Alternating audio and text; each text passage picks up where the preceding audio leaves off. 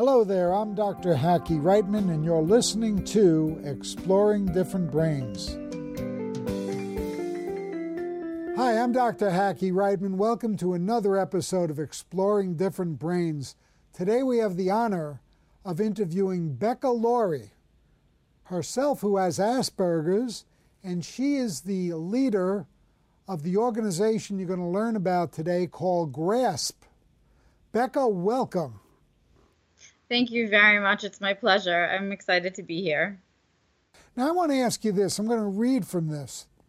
Okay. The GRASP vision statement says you are helping individuals become, and I quote, self determined, respected, valued, and fairly represented. Would you say you have personally reached those goals? And if so, what were your biggest roadblocks? Um, I would say for myself, as somebody who's always had a loud voice with a theater background, I have zero problems in, inserting my opinions to everything. And so I've done most of those things for myself. Do I feel that it's done for the community and that it's finished for the community? No.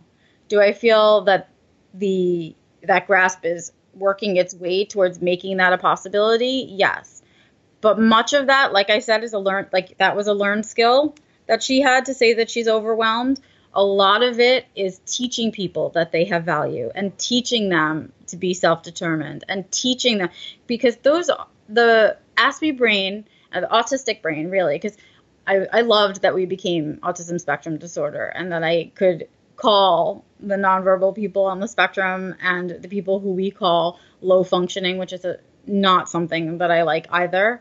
Um, I could call them my brothers and sisters. That they were they were part of my community as well. I think it's fantastic that we're all together. It makes our numbers stronger. It makes our voice louder. Um, so I don't call myself an Aspie anymore. I usually say I'm autistic because I want people to understand that I respect those other autistics as much as I do myself. Um, so I don't think we're quite there, but without teaching people how to do that, well, you know, where some happen. of your brothers and sisters mm-hmm. would vehemently object to mm-hmm. the, uh, you know, the DSM five. Uh, of course they do. Lumping yeah. it together. Um, and I think I had written an article about that actually because um, I am of the opinion, and this is my personal opinion. It has nothing to do with Grasp or anybody else. I am of the personal opinion that that's a foolish thing to be, a foolish tree to be climbing basically. It's um, when you look back at history and you look back at the civil rights movement and then you look at the LGBT community and you watch how they got themselves their rights and their voices heard and the stigma reduced and all of those things, they they essentially the same path was followed. And what it meant was that lighter skinned black people did not dismiss darker skinned black people and that the lesbians didn't dismiss the gay men they became a community. And to me, that's exactly what be, being able to say where an ASD community does. I get to say I have Asperger's, but that's just part of the spectrum. Well, uh, you see, we're trying to do at different brains is even go a step further to mm-hmm. say, look, none of these things exist in isolation. If you've Correct. got Asperger's, you've also got anxiety. You may mm-hmm. have PTSD. One in 13 Americans have that.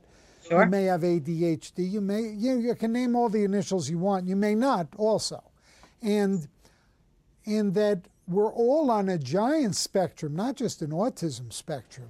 Right. We're on, and then when you start throwing in bipolar, schizophrenia, because more and more we're finding the wiring in the brain is actually physically shown on studies different. And the good part is that we can now show there is neuroplasticity where we can rewire the brain through such simple things also as proper diet, exercise, and so on and so forth, as well as yes. behavior and, and, you know many other. And I, I completely agree with you. The one thing that I usually try when I'm giving when I do a public speaking engagement is to remind people that when we talk when we use if you want to use the CDC numbers and say 1 in 88 people is on the spectrum that means if you're sitting in a room of 100 people someone in there has it.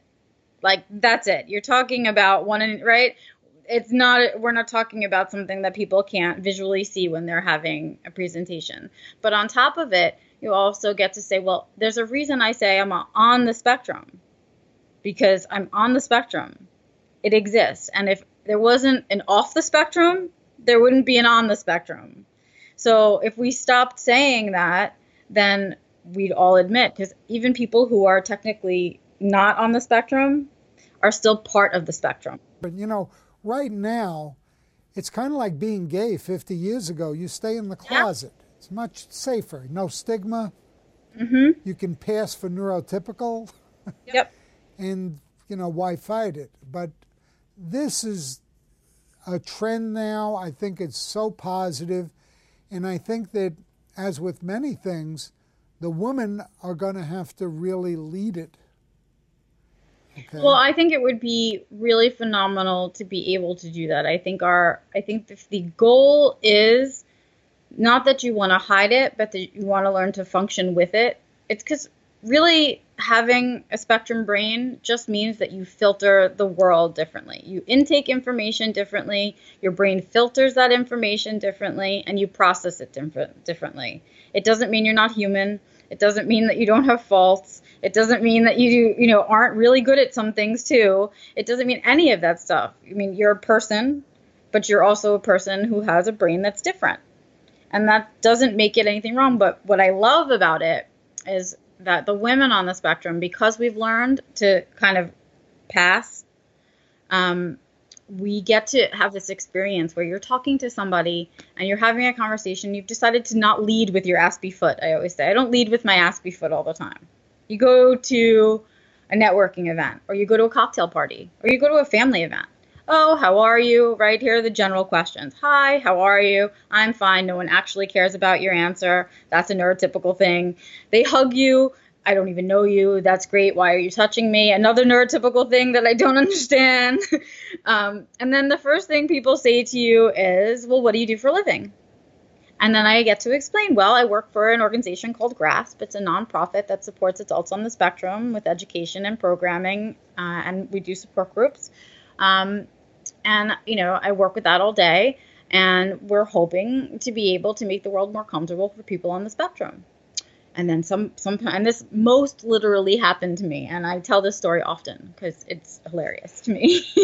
This one woman just you know she did the lean in and the arm on the shoulder and she said that's so amazing. You do such good work.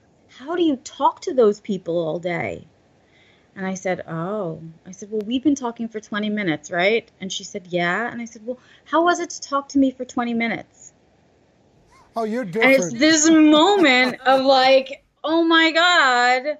Oh, but you don't look like you have autism. And I said, oh, that's so fascinating. What does autism look like?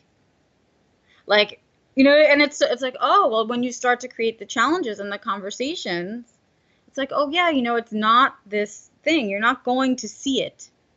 And most of my challenges are not things that people can see. And so they would never know. And I really don't want to go to a cocktail party where you don't care how I actually am and tell you anything. like I don't.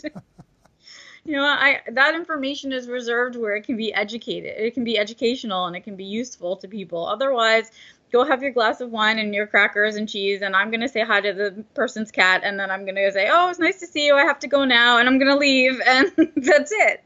Um but, you know, that's sort of all of those little coping mechanisms, all of those little learned things, somebody, I either learned them because I made the mistake enough to say, that's not working, let me try something else, or I had somebody literally teach it to me because my social brain does not just absorb the social information. I need to, it to be taught to me the way everyone is taught algebra.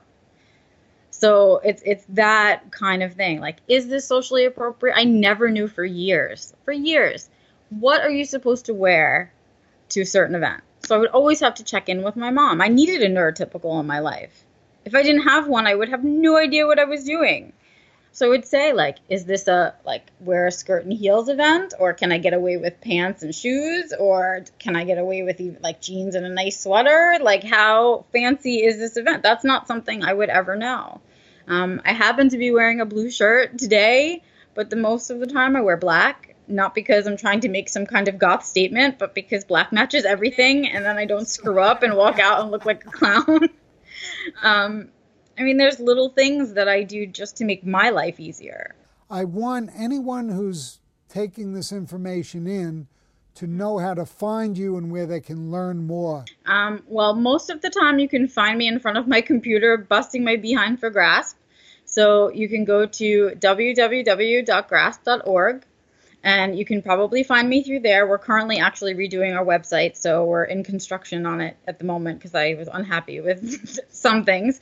Um, and we're kind of updating ourselves.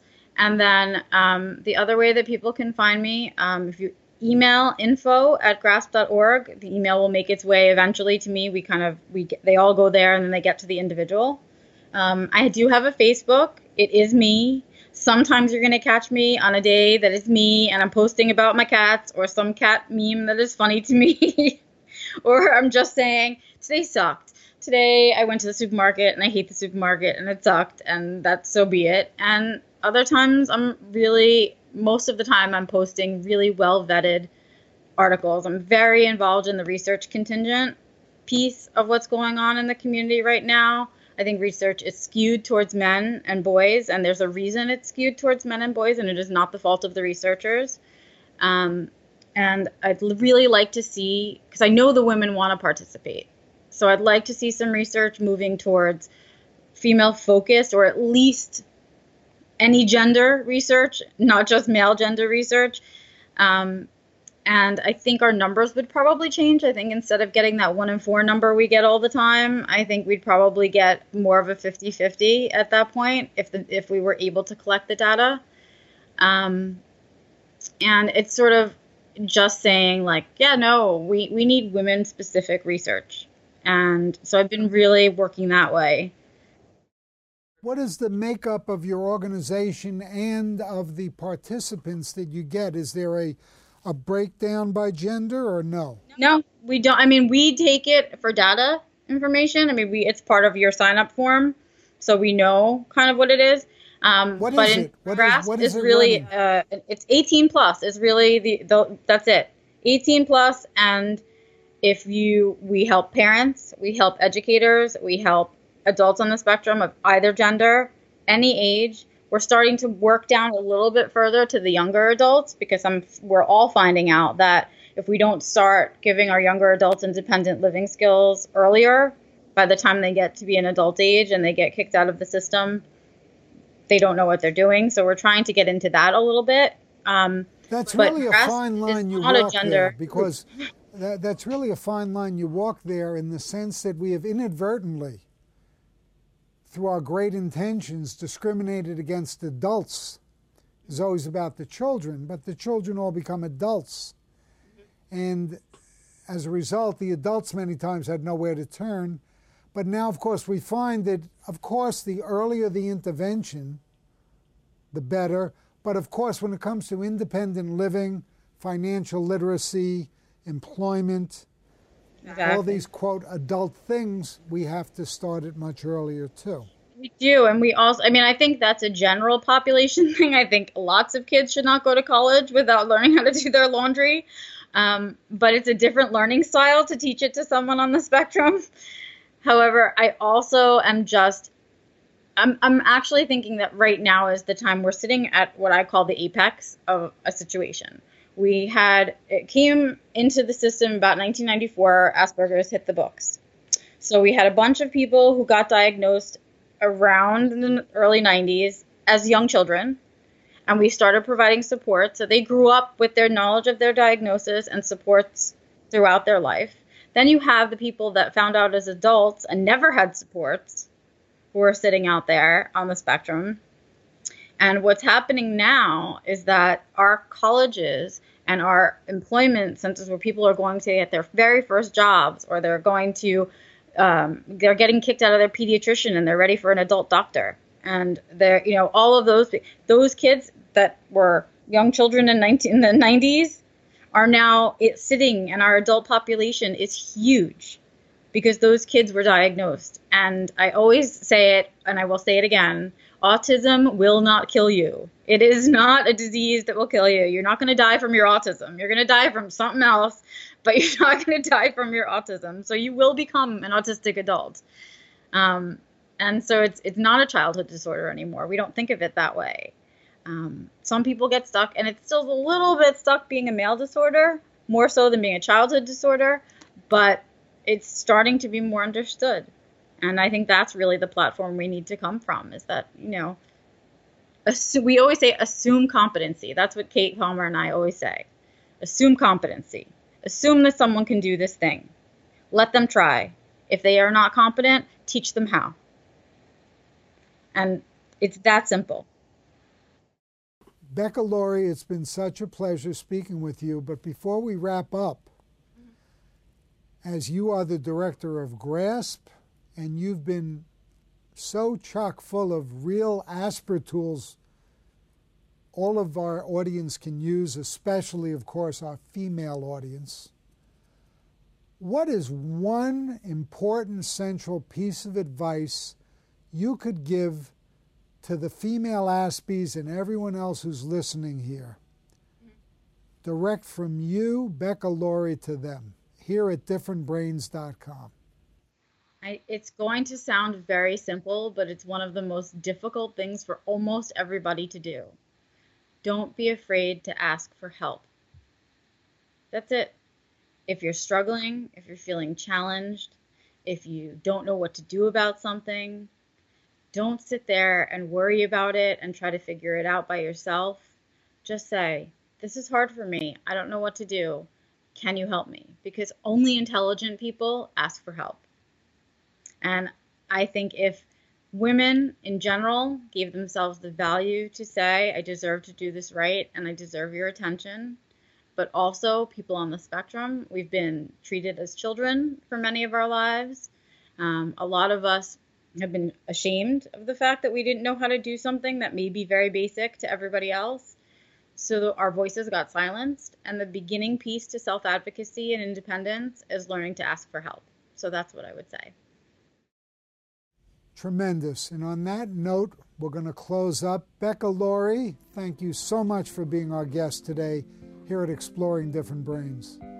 Thank you very much, Hackie. It was my pleasure.